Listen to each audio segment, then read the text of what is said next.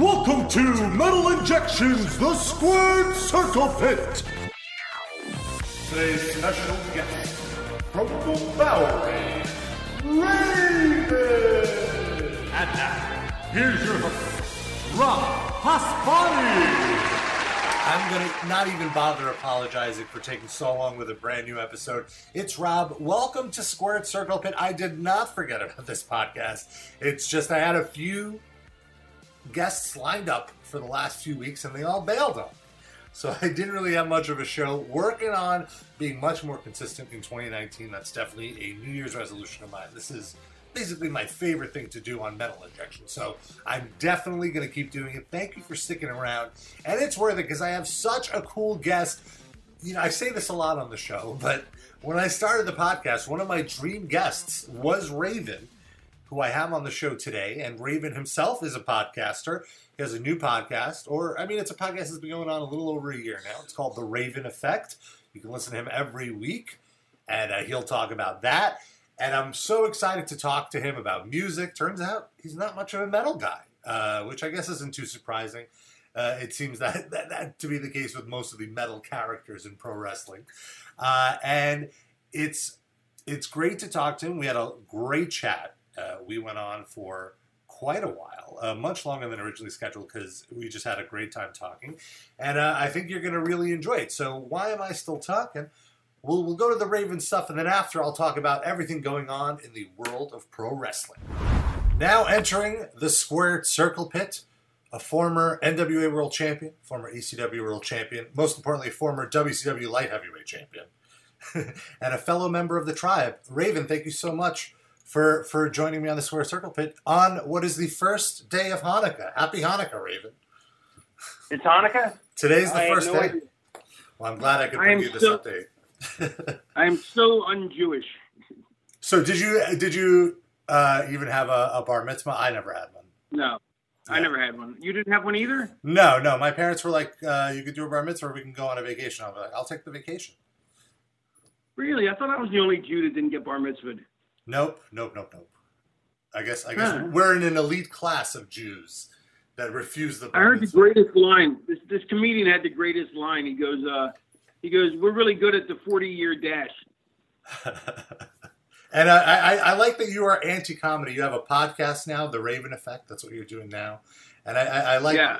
And, and I feel like there's a lot of uh, an old school vibe to the comedy you're into. What are some of your favorite comedies? Is The Jerk one of them? Am, am I remembering this correctly? Uh, no, that's Disco's favorite, movie, or second Okay. favorite movie. What, what is it? what's Um, your- no, I like the jerk, but I didn't think it was that spectacular. But Mhm. um, um, some of my favorite comedy movies. Um, uh, let me think. Uh, I can't even. Oh, of course, Fletch, uh, Stripes, Caddyshack, and Monty Python's Holy Grail. Oh, those are the four big. There you go. Yeah, the four, the four. But but I love Henny Youngman. I love that old school comedian. Um, Yeah. so I, you know, and and I also love Daniel Tosh. But my my stand up is more like um, it's Mitch Hedberg like is Mhm. the best one I could say. I mean, it, it really there, it's there's a Steven Wrightness to it, but it, it's not monotone. You know. Right, yeah. It's it's mostly it's one liners. It's a lot of a lot Yeah. of plays on words, a lot of puns.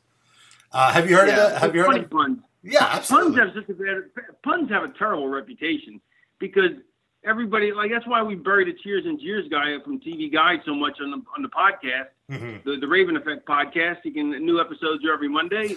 You can listen to it um, on uh, on anything that has podcasts. Very proud. It's uh it's really funny. It's not it's if you're expecting a lot of wrestling, don't. I mean, if you're not a wrestling fan, then you'll love it anyway because it it has almost no wrestling in it. You know, it's wrestling adjacent. Is really, I- but we're you know because I was a wrestler, that's what the right. sports category, but it should be in the comedy category. It's you and but, your um, your co-host uh, Busby. Just you guys riff, right? You- A lot of riffing. Yeah, we just riff on everything and try to be and our goal is to be funny i mean if everything everything should amuse you there should be nothing that doesn't amuse you in some way like even if we hit a heavy topic we'll Mhm. still find a way to make it funny you know Yeah. Have you heard of the comedian Neil Hamburger? I think he's totally up your alley. i've heard of him but uh, i don't think i've ever seen him You got to look up some clips. It's also just one-liners with really with really nasty punchlines. Like, uh, for, like one I remember is like, "Why did Metallica cut off their long hair? Their barber told them it was the only way they can get get out all the matted cum." That's it. That's the joke. So I think That's funny.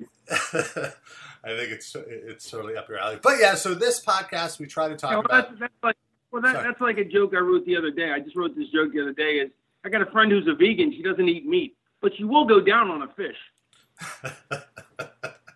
uh, I saw I saw you do the stand up on, on the Jericho cruise, and I really like the bit comparing a woman's period to to a wrestling match uh, with with the getting uh, the. I'm not going to ruin the punchline, but I, I really uh, I thought that was a good bit as well. Uh, Was it? Wait, what was the punchline? the punchline was like, and uh, sometimes you get color. Uh, Oh no, no, that, that was sex. That was about sex, not a woman's period. Oh, not a woman's period. You're right. I'm sorry. I, I fucked that up. It was Yeah. the color was the it, it period. goes something like it goes something like I, I forget exactly because that's why my uh, my recall is uh, damaged from too many chair shots to the head and too many drugs in the '90s. But um, but basically it goes that uh, sex should be more like pro wrestling. There should be uh, there should be winners and losers. There should be a referee to tell you, no, there's not the winners and losers. There should be a referee there to tell you, or there should be somebody there to tell you who won or who lost. Um, they should have, you should dress in colorful costumes and use uh, and use foreign objects like a cheese grater. Um, it's phrased better, so it's funnier. And then something, and then at the end it goes, uh, and you should get 25 extra for getting color. You know, because uh, if you're a wrestling fan, and getting color means you know when you bleed, and uh, and if you're not a and, wrestling and fan, if you're you a sex fan, getting color is when you're when you're doing the period, the period sex. Oh, that's why. Oh, I that, see. that's yeah, the no, joke. and- That's the joke that you're you do. Yeah, no, no. I meant, I meant like you get 25 extra for color because in wrestling, the old timer used to get like 25 extra for getting color, for getting blood, for bl- blading yourself. Nice. Yeah, so it's even funnier. Yeah, your way works too, but my way's funnier. So there. Well, it's a double entendre. It's a play on words. You you're so good at puns. You didn't even you didn't even pick up on the on the pun that you were suggesting. It, it, it well, off- I just, I, I did, but I did, but I just don't think of that as the joke, though. You know, I I, I think it's I funnier because because it's uh, it's an old timey, you know, it's an old timey wrestling. Term. Oh, absolutely. Yeah, yeah, yeah. Uh, so I, I want you a lot, a lot, lot to talk about. Uh, a few things to talk about. Well, like the, the podcast here is about the intersection of uh, mu- music, rock and metal, and, and pro wrestling. And I feel uh, the Raven character is is a perfect example of that. How you kind of took the what was happening with music. And, and and made a character that people could immediately know, like, oh, I know who this guy, who this guy is. Yeah. And uh, I, I- I made it. I tried to make it three dimensional as opposed to two dimensional and cookie cutter uh, characters that most people portray. yeah, and I feel at the time it was one of the most three dimensional characters and, and the most uh, layered uh, storytelling uh, with the whole angle with Tommy Dreamer and, and just the whole everything about the character worked and, and including. Well, my let me let me just interrupt for one second. My idea was I wanted to take something personal because inside I you know I act on the surface I act cool and aloof, but inside you know I got anxieties and fears and foibles like everybody else, and I wanted to take that inner turmoil and I wanted to make it so reflective of my character that you knew in any situation exactly how he was going to behave that that he was Right. so realized as a character so fully realized as a character that you knew if if he was if, if, if he was put in this situation you'd be able to go yeah he would do that you know without even having to think about it And and like I said, like the whole character was so well defined. Like you wore really cool shirts. You wore like a, a Melvin shirt. Nevermore, you wore like metal and rock shirts. I spoke to Gabe Sapolsky before, and he mentioned how he would go to, to metal shops and like like shop for, for shirts and like show you, and you you kind of pick them out. Like, do you remember like coming up with like the the costuming for the character and also using the the theme song they used, which was uh, Offspring, come out and play? Yeah, um, basically, I came up with the name and the outfit all within five minutes. Like it was just an epiphany. Like I started thinking to myself, all right, what would what would this character be called? And I go, all right, what's the closest analog I can think of? Well, okay, let's say the Crow. The Crow was named. His name was Eric Draven. Draven, Raven, quote the Raven nevermore. Boom, I got a name and a catchphrase. I mean, that's how quick it came to me. Like, Right. you know, I was, I just, and, and I'm sure I thought of other movie characters, but that that was the one. Like, I just when I went to when I thought of okay, let's see, the Crow, you know, uh, the Red Hot Chili Pepper characters in Point Break. But I remember that, uh, the Crow character was named Eric Draven, and I said Draven, Raven, quote the Raven nevermore. Good. Now I'm a catchphrase in the name. Um, and then I go, what do I wear for the outfit? So right away, I knew I needed jean shorts. Uh, well, not right away, because first I tried on. I, I knew short. I knew my shorts had to be knee length because that was the style, and that was what what somebody who uh, dressed that way would wear, and that's what I wore anyway. So I got with jean shorts. Um, then I thought, well, I got to add some flannel to it because you know it was uh, the Nirvana era, so there had Right. to be a little flannel. So at first I made I cut off I put a flannel shirt on and cut off the sleeves, and I was like, nah, I look like Big Josh. Remember Matt character, Big Josh? Yeah, yeah, yeah. Dude, I, I could, I could Yeah, I was see like- I was like-. Yeah, I look like Big Josh, so that's not it. So I go, uh, so then I go, all right, oh, wait, I'll tie the flannel around my waist. Boom, that's set. All right, now, do I need a T-shirt? I always liked wearing it. I like the T-shirt because, A, because then I realized I need a leather jacket, you know, which I had a leather jacket that I wore all the time. So I was like, I'll just put my leather jacket on and I'm set. Jean shorts, Doc Martens, leather boot. I mean, Doc Martens, jean shorts, flannel shirt, and a leather jacket. But then I started thinking, I'm going to wear the leather jacket every day. There needs to be variety for this for this character. Everybody needs variety, you know. But I'm never going to change the jean shorts, so I got to have something that changes every episode, which would be my T-shirt. So I put on a T-shirt, and because I've never had like I've always I used to have big arms and big shoulders, but I had no chest and no stuff, and I had a big waist. So I wore so I cut off the sleeves of the T-shirt, show off my arms and shoulders. Wore the T-shirt so that way it would hide my waistline anyway, so I don't have to worry about it, and uh, and my lack of chest. And also then I could change the shirt every day, every uh, every match. So every match you see me wear something different.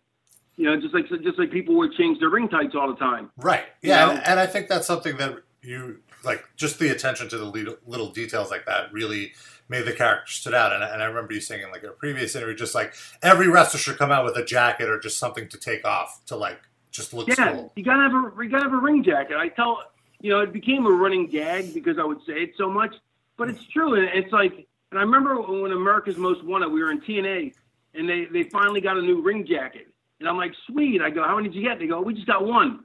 I'm like, uh, and they, they were all disappointed. I'm like, what? They, what? I go, well, think about it. I go, they go, you're gonna wear one new jacket, you wear it out. The next time you wear it, okay, we've seen it. Third time, oh, we, we, we always see this. Okay, so and so I go, and they're like, no way, this new jacket's going to be great for months.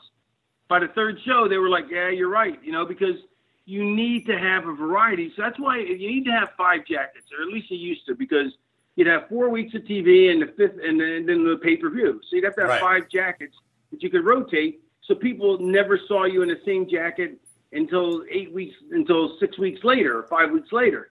And jackets don't have to be expensive. I mean, I had 12 or something when I was in Portland wrestling.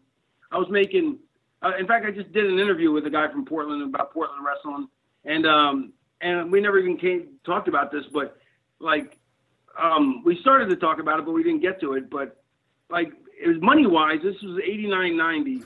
I was making five and a half, 500, 500 to 550 bucks a week plus pictures, which so I was making seven, eight hundred bucks a week at least um, which is a really good living. It's not something you can make million. You know, you can't li- you can't you know put a put a lot of weight on it, but you can make it. That's a great living for you know a 23 year old and you know an 89 or 90. But it's still you know to buy a bunch of ring jackets. Like Flair used to spend thousands on his, so I was like, I'm not doing that. But you got to have ring jackets. So I would go to the like TJ Maxx. I'd buy a jean jacket, like a really like a, a unique one, because I always had the weird unique ones that didn't sell. And then I'd get a bunch. I went to the fabric store and bought a bunch of uh, neon fabric because neon was in back then. And I bought a bunch of fringe. Fringe is cheap. And I just had somebody sew it all together. And then all of a sudden I had like 12 ring jackets. And then I would cut a lot of them. I would cut holes in, and then I would wash them and dry them so that they would fray. So I had frayed holes all over them. Sometimes I'd add those little metal um, things you see on leather jackets. You know. Um, Yeah. The studs. spikes, not Yeah. spikes, but the little metal knobs. Studs. Studs. You know, and add those to the jacket. And I had like, you know, where I'd find like an iron-on patch. You know, so I had like 12 ring jackets. You know, my second year in the business, and it made me look like a star. And, and to be a star, you got to look like a star, and guys don't get that. Right. It's a cosmetic business ultimately. You know, it's it's it's all that? it's all it's a cosmetic business. It's all based on looks. Yeah. You got to look the part. Yeah, I mean, you know, and so, and that's the great thing about wearing a T-shirt is you never have to like if you're a bodybuilder guy like Lex Luger. What if you ever lose your body, your gimmick's shot. You know what I mean? So you Right. have to stay in perfect shape ever. I never had to stay in perfect shape because all I had to do was have arms. You know, Yeah, you just you could eat that burger and not feel guilty about it. right? But I mean, Uh, well, what about the shirts? Like, did you were you discriminant about what what kind of shirts the Raven character would wear? Would it be bands that you like, or just like shirts that look cool? Uh, it was all at the beginning. It was all bands, bands that were cool or pres- presumed to be cool. Like I never really listened to the Melvins, but I knew who they were, so I got the Melvins. Plus, it was a cool shirt. Um, I didn't listen to Ministry, but I had a Ministry shirt. I had Suicidal Tendencies. I never really listened to them. Uh, you know, it, it's funny. My musical tastes were so not Raven. They were. Um, I like '70s soul, the '70s Philly soul. Mhm. Um, I like black. I love black dance music from the '70s. Um, you know, Like uh, disco, basically, it- or or you wouldn't call it disco? Would you say d- disco, or, or or is it not like? Yeah, yeah, Like even R&B disco. Even I, I, loved it. I mean, I, I loved because I loved anything with a beat. You know, it's Yeah, like if you listen, if you talk, if you, there's an interview I read with Motorhead with Lemmy, and Lemmy loves Britney Spears because it's got melody. You know, yeah, yeah. you Chuck would never Berry catch Lemmy had- playing Britney Spears, but that's what he likes. Right. And, and it's funny because his music doesn't really have a lot of melody to it. You know, Motorhead. You know, it's not it's not the most melodic, but that's what he likes to listen to. That's what I like to listen to. But or '70s uh, classic rock. Like basically, my my tuner was stuck in the '70s, um, and then I liked alternative '80s, like the Cult. You know, and then I loved Nirvana and Stone Temple Pilots. I mean, that was a great uh, set of uh, years of music. But Right. so like more of the, the the stuff I was- alternative grunge stuff, like Pearl Jam, Smashing Pumpkins, like those those type of bands were more your alley than the more Yeah. heavy stuff. No, no, those are I, I Soundgarden, um, Mhm. Stone Temple. I like Stone Temple Pilots better than Nirvana. Um, I loved uh, Stone Temple Pilots. Love um. I agree. They were great. yeah, uh, I, I thought I was thought it was such a shame they got labeled a ripoff of Nirvana because they weren't. But you know, Pearl Jam I liked. Um, although the first time I heard Pearl Jam 10, I hated it. You know, it sounded all the same until I listened to it with open ears, and I was like, oh yeah, now I get it. But you know, it all depends how you hear something the first time. But but the stuff I would always go back to would be would be the 70s, like 70s classic rock, 70s Philly soul, like the O'Jays, stuff like that. Because that's where I was born in Philly in the 70s. You know, Mhm. I was born in the 60s, but I grew up in the 70s in Philly. You know, so that's, Right. you go back. I think people go back to the music they listened to when they were 10 to 12 is what they listen to when they get older. Yeah, I, I kind of find myself doing that now as well, or kind of going back and, and listening to music that was of the era when I was that age, but I wasn't necessarily listening to like like '80s kind of, uh, you know, New York like new wave sort of stuff. Yeah, well, well I liked the, like the Cure. The Cure was amazing. Um, Depeche Mode. I How do you feel the- about those guys? what's that? Depeche Mode. Were you, were you a Depeche Mode guy? Depeche Mode I liked. I didn't love them, but I liked them. Okay. But the Cult, I love the Cult. They were amazing. Although I saw them in concert once and they were terrible. but what do you? But I think it was the last stop on their tour before they went to like South America, or they just got back from South America, so they were wiped out or something. Right. But uh, but they were free. They were free tickets too, which made it worse. Like for free tickets, you want them to be good. You know what I mean? uh, I'm, I'm less bothered if it's bad for free ticket. Like, good thing I didn't pay for this crap. Like, you would think that. You would think that, but I guess you still make right. You still make the effort. You have to drive there. You pay for parking. Probably get a drink or whatever. it actually, I would have thought that too, until and I did think that until it actually happened, and then I was like, "Yeah, now I'm more disappointed than if I would have paid. Because if I would have paid, I could have just decried it as, you know, well, what a waste of money. But I didn't waste any money, you know. So now I, it's just a waste of time. it, so- Yeah. yeah, Uh, yeah, it was so it was so disappointing. But but but I but I listened to um like I hated top 40 80s. 80s top 40 was the worst. but I like the '80s. You know, the the alternative, the new wave-ish stuff that wasn't the you know radio friendly. You know, so it's- Yeah. it wasn't on the radio very often. Yeah, I, But but eventually I stopped listening to current music about 2000, I guess, or before that. And then uh and then I started listening. Then I listen to podcasts now, so I don't even listen to music. Well, God, well, Although sorry. although let me just say this, um, my I, every time I uh, I have a bunch of alarms throughout the day to go off, and I use you know so you have I have music playing instead of the alarm go off, Mhm. and uh, and so every time every so often I'll rotate songs in there. And I just I haven't heard this in forever, but I had uh, Brother Cane and Fools Shine On. What a great song that is. Oh, I'll have to check that out. I'm sure. I've heard, heard I'm it? sure. I'm sure I've heard it. It's just I don't. The I'll, I'll, I'll sing it to you, but loud. I'll sing it to you, but I sing horribly. And fools shine on. oh yeah, yeah, yeah, of course. Yeah, yeah, yeah. I've definitely heard it. And and you have a majestic voice. you should, you could have been a singer. You could have been a singer. Could have been a lousy singer. Yeah, sure. well, If I could have been a singer, if I could have been a singer, I wouldn't have went into wrestling. That's that was that's been, fair. that was the only thing I would have rather have done. That's fair. That's fair. And and so like you do have quite a mind for wrestling. And one thing I thought that was kind of uh, was pretty cool. And I mean, I don't career wise, maybe not so much for you was when you were hired as a producer for WWE. Now I know you said like they kind of thought you were too small to be a wrestler or, or whatever, but like you still had to convince Vince McMahon or like like how did, how did you convince him? That you knew what you were doing, like booking wise, where he gave you authority to like come up with scripts and stuff like that. Mm. Basically, I did. Jerry Lawler had a had a had a some legal issues, so he left the company, Mhm. and they slid me in as a color commentator with Vince.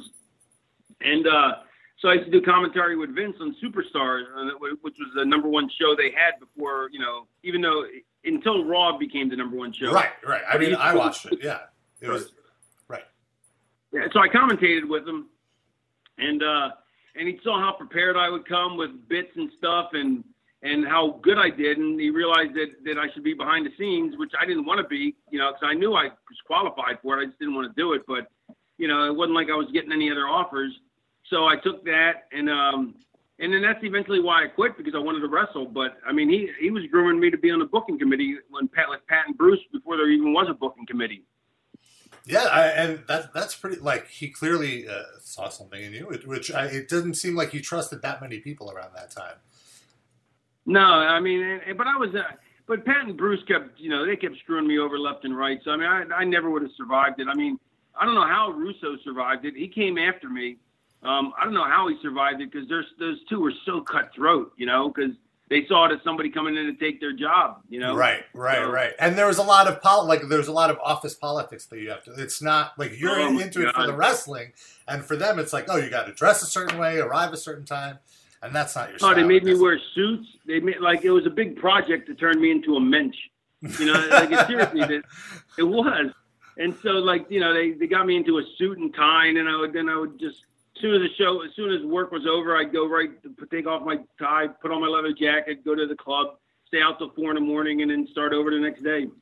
You know. So did the like ECW opportunity come, and then you decided to quit the job, or did you quit the job and then were like, I need to find a gig wrestling, and that's how you kind of got. I quit. The, I quit the job, um, and thought I would, and and figured that. Uh, what do you think? How what happened?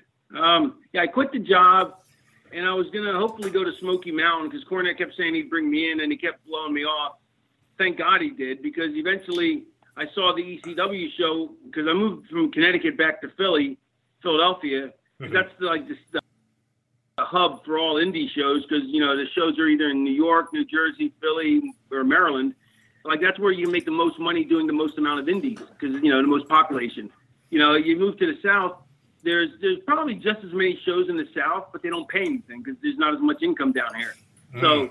moving back to Philly was, you know, plus I love Philly, so I was like, I'm more than happy to move back there. So I caught an episode of ECW, and as soon as I saw it, I was like, I got to be on this show. This show is amazing. It's nothing like what the critics, claim. you know, like the the sheets were all like, oh, it's all garbage wrestling, blah blah blah.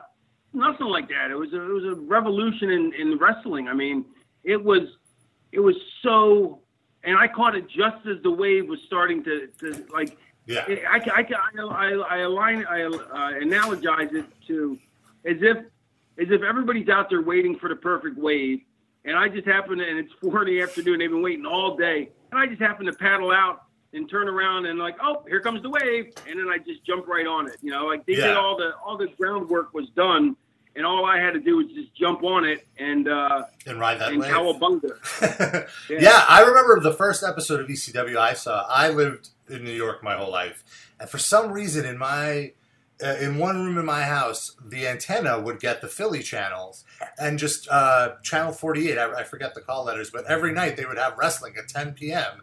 and it'd be a different promotion. It'd be like IWCCW, uh, a few other ones, and then one night it was ECW, and immediately ECW stu- stuck out from all the other ones. And it It's an epiphany. yeah, and, and the first episode that I saw, I remember it like it was yesterday. It was you with Beulah and Beulah revealing that she had Tommy Dreamer's baby, and I was like, "What?" Like, like the all-time classic. And I was like, from that moment, I was so hooked, just from the story of like, first of all, like I recognized you at like not. I was like, "Oh, that's Scotty Flamingo. What's he doing now?" And just it was so cool seeing all these wrestlers you notice from like all these other promotions, but they're doing gr- grittier characters, cool storylines. Like the whole feud, like every week it'd be you and the Bruise Brothers and like whoever were your lackeys. That like you just find a new way to get on top of Tommy Dreamer. And I was like, I was hooked completely. The best thing about the the about the pregnancy angle was the, the funniest part was was when I go when when she goes it's not yours and the audience somebody yells out it's me." I have to go back and listen to that. But I wrote you just immediately attacked Stevie, right? Because you thought it was yeah him. yeah attacked Stevie because it's not no I know what it was it was I forget exactly but it was it was I attacked Stevie and he goes it's not Stevie's and then and then somebody yells out it's me." I love that. That's great. Uh, and Yeah. so, I mean, you had a great run in ECW, and then you you cashed in and and, and, and, and went the mainstream. And I think it was kind of cool when you got to WCW because you were kind of booking your own promotion within WCW. Like you were kind of removed from the NWO stuff. You had your own little feuds and your own Yeah. people. And you uh, were you just basically writing all your own stuff? Not quite, not exactly. In fact, what happened was when I got there, Terry Taylor came up with the idea to put me with uh, to sit in the stands, which was brilliance. I mean, absolute brilliance. He's also the one that came up with the Ravens rules matches, which I like, but I don't like. In the same, like, here's the thing: when there's a rule, when there's no rules, then you don't get heat. You know what I mean? You don't get the same kind of heat. Yeah, you can't so I would have rather. So I would have rather at first I would have rather not had the Raven rules, and then for the drop to hold on the chair, I would have had the ref distracted by Stevie, and then use the drop to hold on the chair, get rid of it. But by the same token, what I also knew was if you pretend that there, if you do everything behind the ref's back, people forget that there aren't any rules, and they still get mad. Which I learned in ECW, so I was like, "Well, this will be cool anyway." So it doesn't matter. So, but it, and it worked out great because it was something to identify with me with. You know what I mean? Yeah. And uh, But but, but it's also but people forget like I would like people would always want to do stuff when they'd be in a Ravens rules match. They want to do stuff, and I was like, not in front of the ref. They're like, well, why? There's no rules. I go because it doesn't have the same. If you do it behind the ref's back, people get mad because they're conditioned. They're psychologically conditioned to get mad. You're doing it behind the ref's back, and you should get mad about that. So you, you forget that it's there's no rules because you're caught up in a storyline, which which all goes back to right. Otherwise, back to psychology, which that's my specialty, you know, because human nature is human nature, you know. Like I remember one guy, somebody one time somebody said, "Wow, wrestling psychology is like human psychology." I go, "It's the same thing. yeah. Psychology is psychology. Yeah, I mean it's it's human behavioral, what we're conditioned for. It's why I was always able to do unique stuff because if people expected me to do one thing, I would do something else. Like eh, I I saw this spot Colonel De Beers did it in Portland, and and it literally blew my mind. It's such a simple spot, but you know, uh, like for a while back in the in the late uh, late '80s, early '90s, the guy, the baby face would be out on the floor. He'd go to get in and he'd give the ba- the heel two gut shots at the ropes, and then he'd do a sunset flip over him, over the top rope, and over the guy, and sunset flip him. Yeah. That became a pretty standard spot. Right. So one day I'm watching Colonel De Beers. When the guy did the sunset flip, he just moved. he just saw it He just coming. moved. Yeah. Yeah, like like like he was wise to it, like he'd seen it happen enough, so he moved out of the way, and the guy crashed and burned.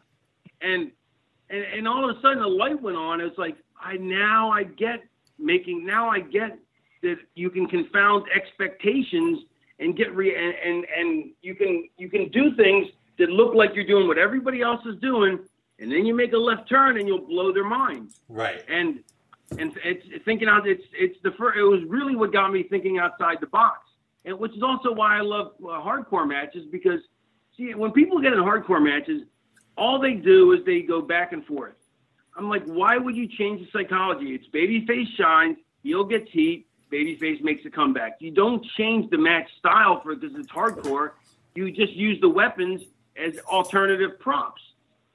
Yeah, and I like how like in your matches you would build to the drop toe hold to the chair, like everyone's anticipating the spot, and you keep kind of teasing and teasing it as opposed to doing fifty hardcore spots. You really make the one or two in the match count.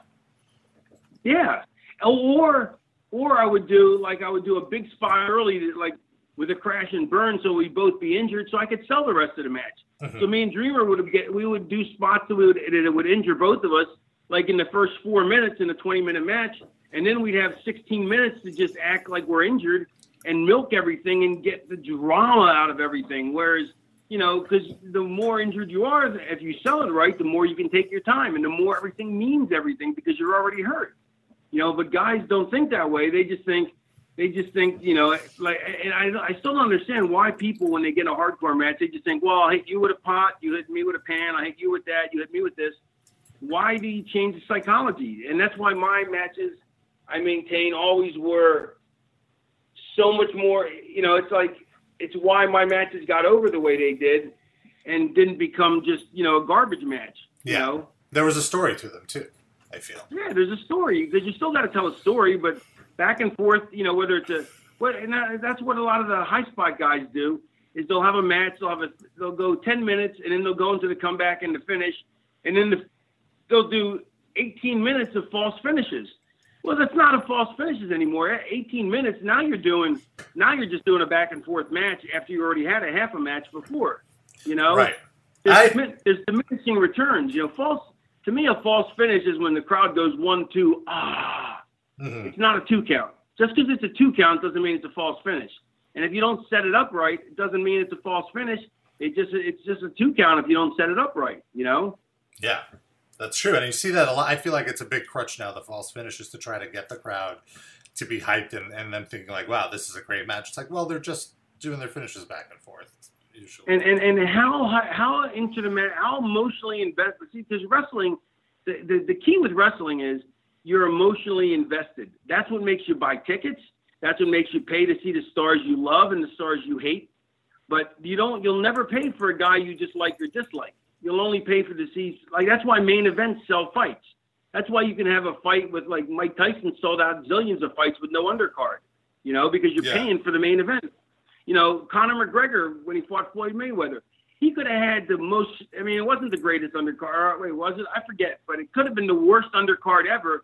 It still would have done that business because you're paying for the main event because you're emotionally invested in these people, and so if you're not emotionally invested, then you, it doesn't have any resonance to people at home. Wait, I lost my train of thought. So basically, well, what was the point I started making? We're talking about uh, story, the, the, storytelling that uh, was important in the in the match and that you had to care yeah. about the characters as opposed to the false finishes. Yeah, no, but but I was leading to a big point. Um, hang on. Um, I'll just talk until I see if I can discover it again. Um, but but you um yeah, so you're emotionally invested in the characters, and so if you're not emotionally invested in them, you're not going to pay to see them, and you're not going to be a big star. You're not going to be. You have to be loved or hated, and they have to, and to be loved or hated, you have to a be a star. I'm getting repetitious. I'm trying, man. I had a really killer point to this story, and I well, well, let maybe if we, yeah, if we move on, maybe maybe it could come to. But really quickly, you mentioned that you were drugged out for most of the '90s, and, and I mean, this is a sensitive topic, so if you don't want to talk about it too much, I understand. But I was like, the thing that I, I wondered about is like, would people bring you stuff? Would you carry stuff across state lines? Like, how how would that? I only did pharmaceutical stuff, so. Oh, okay. So it's all prescription. Yeah, it's always had a prescription. Yeah. I see. Oh, but, you know, it's like I'll I'll talk about it because I'm not embarrassed about it, but I don't like to talk about it in a braggadocious way. No, I don't. It's, I don't. it's, why yeah. my, it's it's why on my podcast we always give because sometimes my stories are going to be braggadocious and they're going to be drug fueled adventures. But that's why we always give a, an, an addiction hotline number at the end of the show and uh, and a website that you can addictionandrecovery.org if you need to learn about it or if you want to if you have family members with problems because you know yeah that sounds like a great time but man there was so much sadness there's so much other stuff that we don't talk about that's miserable you know and it took me forever to get clean and there's a lot of tragedy involved Right, I'm but sure you lost a lot of friends, so it wasn't. I, I didn't mean it uh, that way. No, no, I'm not saying you did. I'm Yeah, not yeah. saying you did. I'm just saying, but that's why when I talk about it, I usually talk about the good times, but I don't talk about the bad times. And so it becomes something that people want to do. Oh wow, look how much fun he had. That's why I wanted to do drugs. Look how much fun they are. But they're also they're also annoying and tragic and and painful and devastating. And so you know, we try, and so whenever we we always give the the addiction hotline number and, and the uh, address for the website for an addictionandrecovery.org. But whenever what we really plug though, we, we just we just list them at the end on most shows. But if we tell a drug fueled story, we always try and say, look, sounds like it's a great time, and it was, but there was all these shitty times too. And and if you have problems, get help. And here's the number because I, I really I think there has to because all who wants to hear about the shitty times? You know what I mean? Right. Yeah. And, and there was a reason you were doing it. It's uh, like you were uh, you you had a, a crazy schedule. You know, you were likely in No, constant that's pain. not it. No, That's you were just it. doing it for the I fun. did it- I did it for the fun. I did it because I was an addict. Okay. you know, and I did it because that's what I wanted to do. You know, you can say I, you know, I could be a hypocrite and say, oh no, I just did it for because I was because of the schedule. That's bullshit. You know, you, you didn't do it because of that. You did it because you liked it. You know, Well, I, I I appreciate the honesty then. Uh, so and, and yeah. honestly, it's fun. It's fun until it's not fun. Right. And then once it's not fun, it's not fun. You know, and that's the, that's the problem is you can't. It's hard to determine whether you're somebody who can do a little or you're going to do a lot. You know, and you may think you're only going to do a little like I did, but I ended up doing a lot. You know, and uh, and then it becomes once it becomes an addiction, then it becomes a, a long term a long term nightmare. But you're still going to have big high spots in the you know you're still going to have great times during those nightmares, but you're going to have more nightmares than you have high spots. And those are the things that nobody talks about. Um, and those are why you have to. I always believe you have to give the caveat that if you're going to tell good stories, you have to make sure you mention that that uh, you know if you're going to tell rock and roll excess stories about sex, drugs, and you know a couple of chicks you pick up, you know, and you're all doing drugs and getting laid, blah blah blah. Sounds like a fantastic time. Who wouldn't want to do that? But you know, you know, then the next Right, but then the next morning, and- yeah, exactly. no one talks about the, Well- all the puking uh, around you and all that stuff. Uh, yeah, I mean, so so I just, I just feel that there's a there's a it's it's incumbent on the person telling the story of the good times to make sure that they point out that it's not all candy and roses and uh and and so in many cases it's it's death, you know. Yeah, And uh the, the tragic. so many people death or suicide attempts because there's only three ways to get out of it. There's you either get clean, which is very very hard, you go to jail, or you die. Those are it. There's, there's only three ways out. So are you so? Would you say you're sober now or rockstar sober? Oh, I've been sober for years. I've been sober for fully sober. years. Okay, Yeah, that's awesome. for 10, 15 years. Was there something? Did something just click for you, or or it was a long process to get to get to the the? No, it was. It, I knew. Um, I knew at a certain point that it was that I'd gotten too too deep into it, and it was time to get out. And then it was just. Uh, then it was the nightmare of getting out of it. Mhm. But that's too long a story to tell. Let me just. I mean, you, you say can say that. I'm sure it's I've on your clean. podcast. I've been clean. I've been clean for 100 years now, it seems like. And to be honest, I don't know how I ever wanted to live that lifestyle because I don't anymore, but I'm very lucky. Mhm. A lot of people live with that, you know, one day at a time, which, oh, that's got to be horrible to live with.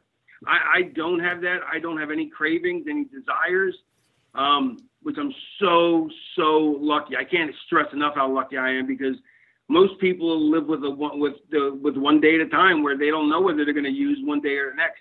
I knew when I quit that I was done. Like I just knew it. You know what I mean? Yeah, well, that's but great. not because not because I'm stronger willpower, not because of any, just because of my brain chemistry. I was lucky enough to be able to quit when and And as my addictionologist said, he goes, I don't think you were ever a true addict. I just think I've never seen anybody who abused drugs as bad as you. well, when whenever you do something, you do it to the fullest. That, that that's just a personality trait of yours. Yeah. Oh, huge.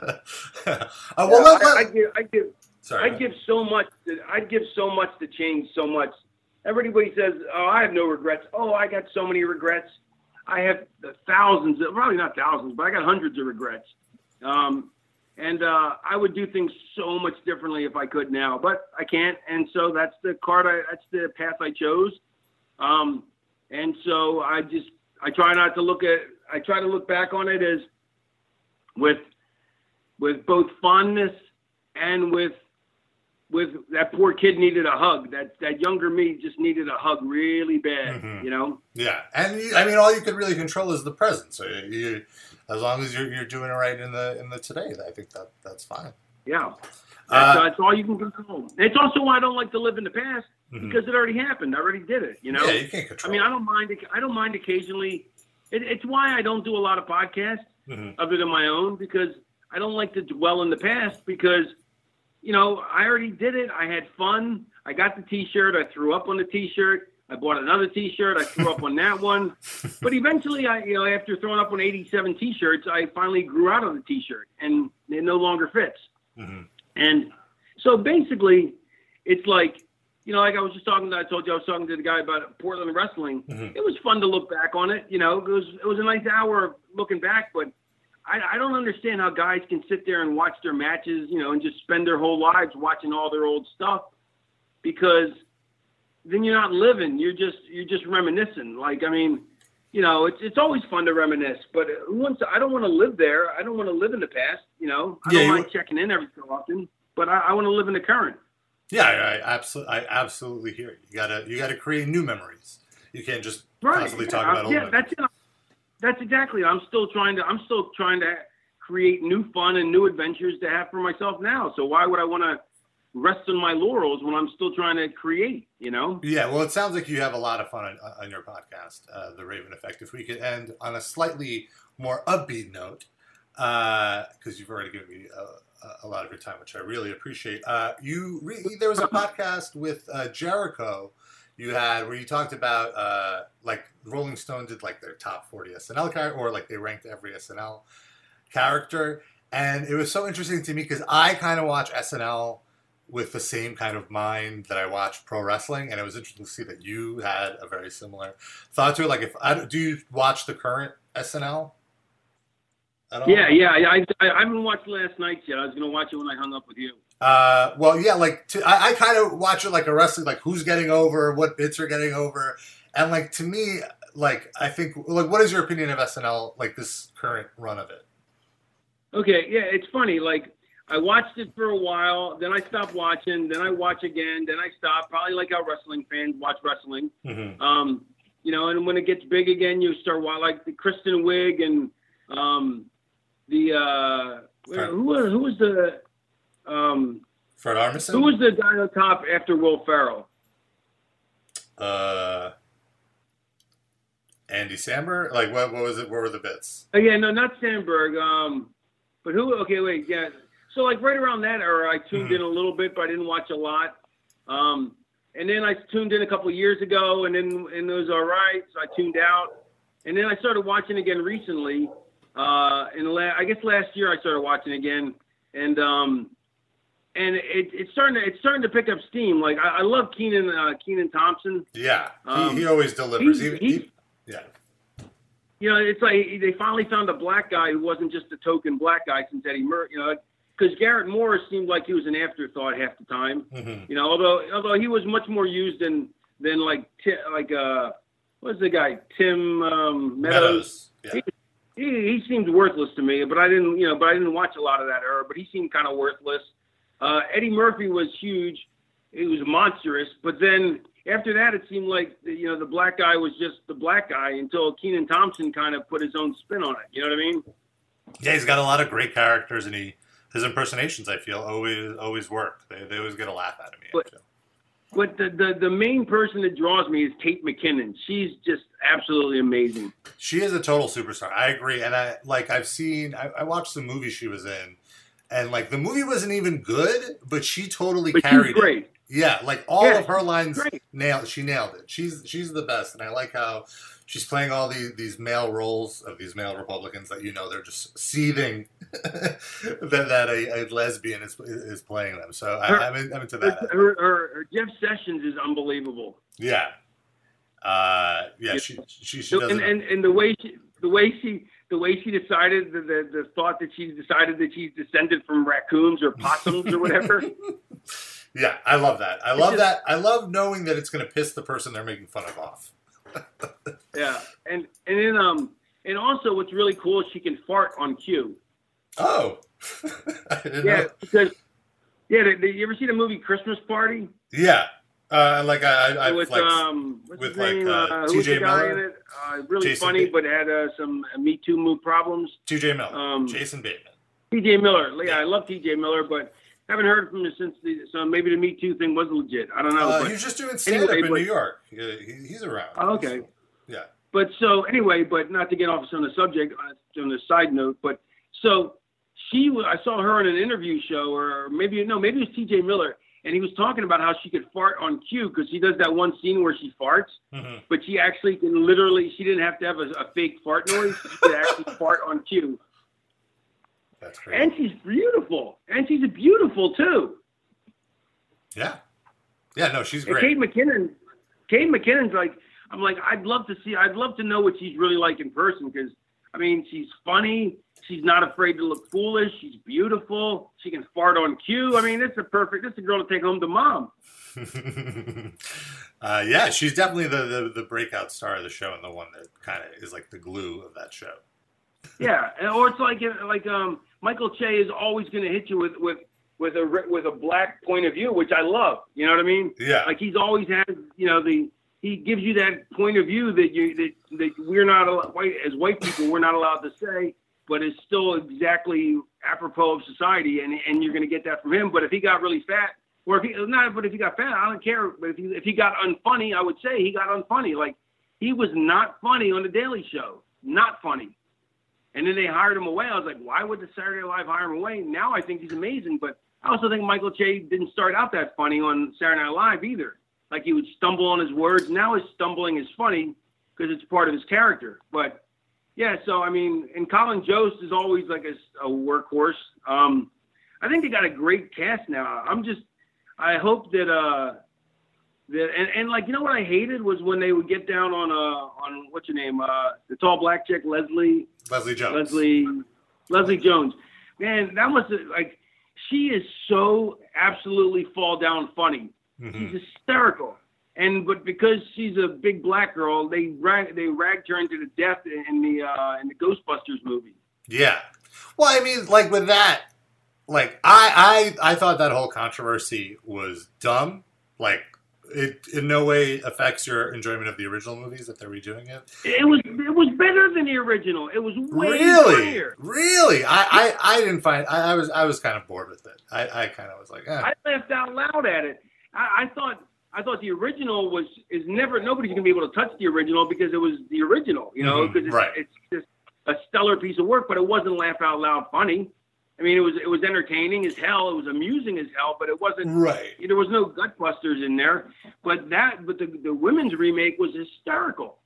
Well, like I Like, said, I- I Kate, remember Kate McKinnon stole the all of theater. her scenes, definitely. And and What's like if, if to say something positive about the new Ghostbusters, I thought Kate McKinnon totally stole her scenes and was great and was like the constant like humor in, in the Melissa movie. McCarthy.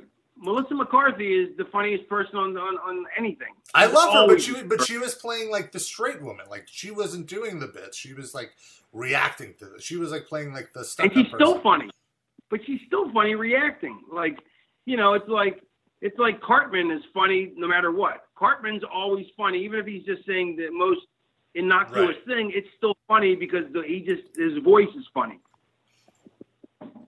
I hear you. I'm a big fan of Cartman. You know who else is funny? King Julien the Lemur, hysterical. Not familiar with King Julien. What is that? The Madagascar movies. Oh, oh no, no, no. I haven't seen those. I'll have Uh, to. there's and, and they also has like a, a half hour um, cartoon on uh, Netflix. The Madagascar movies are uproariously funny. The uh, but it's mostly the lemurs. Whenever because Sacha Baron Cohen was actually the original uh, King Julien the lemur, and then another guy took over for him and did a, an amazing job. But the character is so psychotic. He he would be like he would be like a loony. He's a cross between Bugs Bunny and Daffy Duck. Like if you took those two and put them together, and they were, you'd have a lemur named King Julien. I love I love these movie recommendations. I think the audience is really going to appreciate them. Yeah, and uh, the other recommendation I'll give, I, would say the um, the best the best actiony movie mm-hmm. ever, like with with mystery and all that, and, and and even though the special effects are weak um, for the for the monster, is Brotherhood of the Wolf. Oh, I haven't checked that out. I'll have to to look into that. It's, it was like one at one point it was the biggest grossing French film of all time, but it's not a Frenchy film. It's uh, I mean, it's not it's not like you know all you do is put they redub it in English and it's and it's and it's weird. The star looks exactly like Triple H. Oddly enough, is a side. I, I see. Yeah, like with the long hair, the old school Triple H. Uh, well, to, to, wrap it up, do you do you like are you over wrestling now? Do you do you keep? I mean, I'm assuming uh, you you keep up a little bit with the for the podcast, but would you watch it? I don't watch it all. I no. don't watch anything. You're done. You, no, I just have no interest. I, you know, I lost interest when when WWE stopped using me mm-hmm. or when didn't use me well. It it broke my heart, and I just lost interest. And and I'm a completist, so I'd have to watch. Like I, I always watch every wrestling show. I'd have to watch every wrestling I can't watch that much. I don't. Have, I don't have that much time, and yeah, there's too much training. good TV out. Yeah. And uh, and there, from what I understand, you know, even back then in 2000 when I stopped watching, there, you know, you you you'd have one or two good matches on the show, and you'd have to watch. Whereas you have to watch a whole show, two hours or three hours to get a couple good segments. Whereas back when I first started watching it, most when I started watching wrestling, it was an hour show and you'd be lucky if there was a good segment on there. You know what I mean? Mm-hmm. Right. If there'd be because it was all squash matches yeah, back in yeah. the day. But but that's what I grew up on. But then when it got once wrestling got started getting good, you know, I mean, started getting where they'd have competitive matches on TV. Which the reason they never did was because that's what drew you to that, to the house show to make you pay money. You know, but once they started doing that, get spoiled and now like I couldn't sit through a three hour show. I don't and yeah. plus three hours is too long. Yeah, well I, I, I recommend getting a DVR, fast forwarding, getting it through it in an hour, if even. I can't. I can't. I'm a completist, so I'd right. have to watch the whole thing, and I'd have to stop and go. Oh, let me see what's going on here. Oh, this isn't any good. I'll fa- oh, maybe it gets good. I'd have to watch. Right. And right, I just I don't have any interest. I just wrestling doesn't do it for me. It doesn't give me my Jones anymore because I've been there, done it, and outgrew the T-shirt. You know. Well, Raven, thank you so much for taking time to hang out with me. It's been such a pleasure. One of these days, maybe if we see each other in person, you can tell me about that seven deadly sins storyline that you, you you came up with at WWE never used. Or no, they did the seven deadly sins, but you had another story. No, they did. They started it. They didn't do it right. They started it and then they let me go like two weeks into it. But it is the greatest storyline I've ever written if uh, and for uh, when we get a thousand five star reviews in the podcast, I'm going to tell the whole the whole the whole storyline, how it was supposed to play out, everything. I love it. And it's nothing. It's it's a it's really the best thing I've ever created. And uh, but and we're we're at 757 five star reviews, which is a lot for. We haven't even been doing it for. We've barely been doing it for a year, so that's a lot of five star reviews. All right. So, well, that's a good teaser. So yeah, absolutely. So get people to give five star reviews. Just go to applepodcast.com or Apple Podcasts and then just give it a five star review to Raven Effect Podcast. Yeah, if you want to hear more Raven every week, the Raven Effect, you and your buddy Busby. And if you, and if you don't, look, even if you don't, just go give it a five star review, you know, because that yeah. helps our rating. Yeah, you know, do it for me because I'm really curious what this, and I'm going to go and give you a five star review because I'm really curious about the seven deadly sins. You've been building it up for years. I want to hear what this, it, this storyline is. It is far and away because I'll just get. Obviously, it's based on a movie Seven, but you know, in the movie Seven the guy's raping chicks with you know with with uh, sword dildos or whatever. You can't do that on TV. So how do you make it? How do you make that? How do you get that psychological damage mm-hmm. without without those kind of viciousness things that they did in the movie? And that's why I'm so proud of it because I had to come up with a way to make these things have meaning and psychological terror to them, and and and to embody and to and to totally inhabit those sins, and not in a hokey way, but in a way where people go, "Oh man, what the hell? This is so wrong." But yet so fascinating and and, and cringeworthy, but you can't look away. So I mean, if I'd have got to do it, which is what, which is when I when I pitched it to Vince, um, he uh, I'll tell you about that next time I talk to you. I'll leave that as a cliffhanger. Like ah. awesome. Well, uh, well, you're welcome back anytime, Raven. It was an absolute pleasure to talk to you. Thank you for being on the Squared Circle Pit. Oh, you're welcome, man. That was absolutely so cool to talk to Raven, get a chance to hang out on the phone with one of my all-time favorite professional wrestlers. And uh, I forgot to ask him about how he picked the Bowery as his uh, location of residence for the character Raven because anytime I'm in Manhattan, there's there's you know a whole avenue called Bowery, and I always just think about him. So it's pretty funny. Anyway, thank you again to Raven, his podcast, The Raven Effect. Check it out wherever you listen to podcasts. It's a very interesting time for pro wrestling right now. It's December. Typically, December is supposed to be slow, but there's a lot going on in the world of WWE, I'm really, really excited about Becky Lynch and her current character progression. And I'm very much looking forward to her match with Charlotte and Asuka at the TLC pay per view. I'm glad they didn't just do Charlotte versus Becky. It's kind of cool adding Asuka into it, a nice wild card possibility. And they're definitely going to have the match of the night. Uh, as far as uh, other stuff in WWE, I'm not really excited about too much else. I'm curious about this Daniel Bryan heel turn, although a little trepidatious about it because I feel he worked very well as a face, but it seems like he really wanted to turn heel, and he seems committed to it. So I'm sure in that case it'll be good. Uh, I don't have much positive to say about Raw. I've been fast forwarding through it. I've been getting through it in like an hour or less because there's just so little interesting to watch. It's crazy now that Roman Reigns is off the show, how empty the show feels, and how like the people they're choosing to rebuild around, I'm just not interested. Mainly Baron Corbin. Uh, in the world of New Japan, it's the New Japan World Tag League Tournament. I've been checking in once in a while, uh, and mostly been watching the main event matches, which have been really fun. It's some combination of Okada and Tanahashi teaming up for the first time, and usually with Kushida, and they're going against the uh, Bullet Club uh, with Jay White, Bad Luck Fale, and Ishimori those are fun matches. I haven't really been watching too much of the tag league stuff, but uh, I'm gonna check back in this weekend because that's when the English commentators are back, and it's like the big shows of the tour. And I'm really hoping, as I get a little burpage, I'm really hoping we get uh, Ibushi winning the Never Open title this weekend, and then hopefully Will Ospreay will challenge for it at Wrestle Kingdom, which is a month away, which is so insane. New Japan's biggest show of the year it's been a year already. And it's coming up, and it's looking really, really good. Main event Omega versus Tanahashi. Uh, I'm looking forward to Jericho Naito. Uh, Okada and Jay White has sold me. They do Ibushi versus Ospreay. That would be insane. It looks like they're going to be doing Cody Rhodes versus Juice Robinson, which I'd be cool with. And uh, I, I, bet, there's going to be a bunch of other really sweet matches. I hope Ishii gets a nice spot. But the big story seems to be all Elite Wrestling, this new promotion.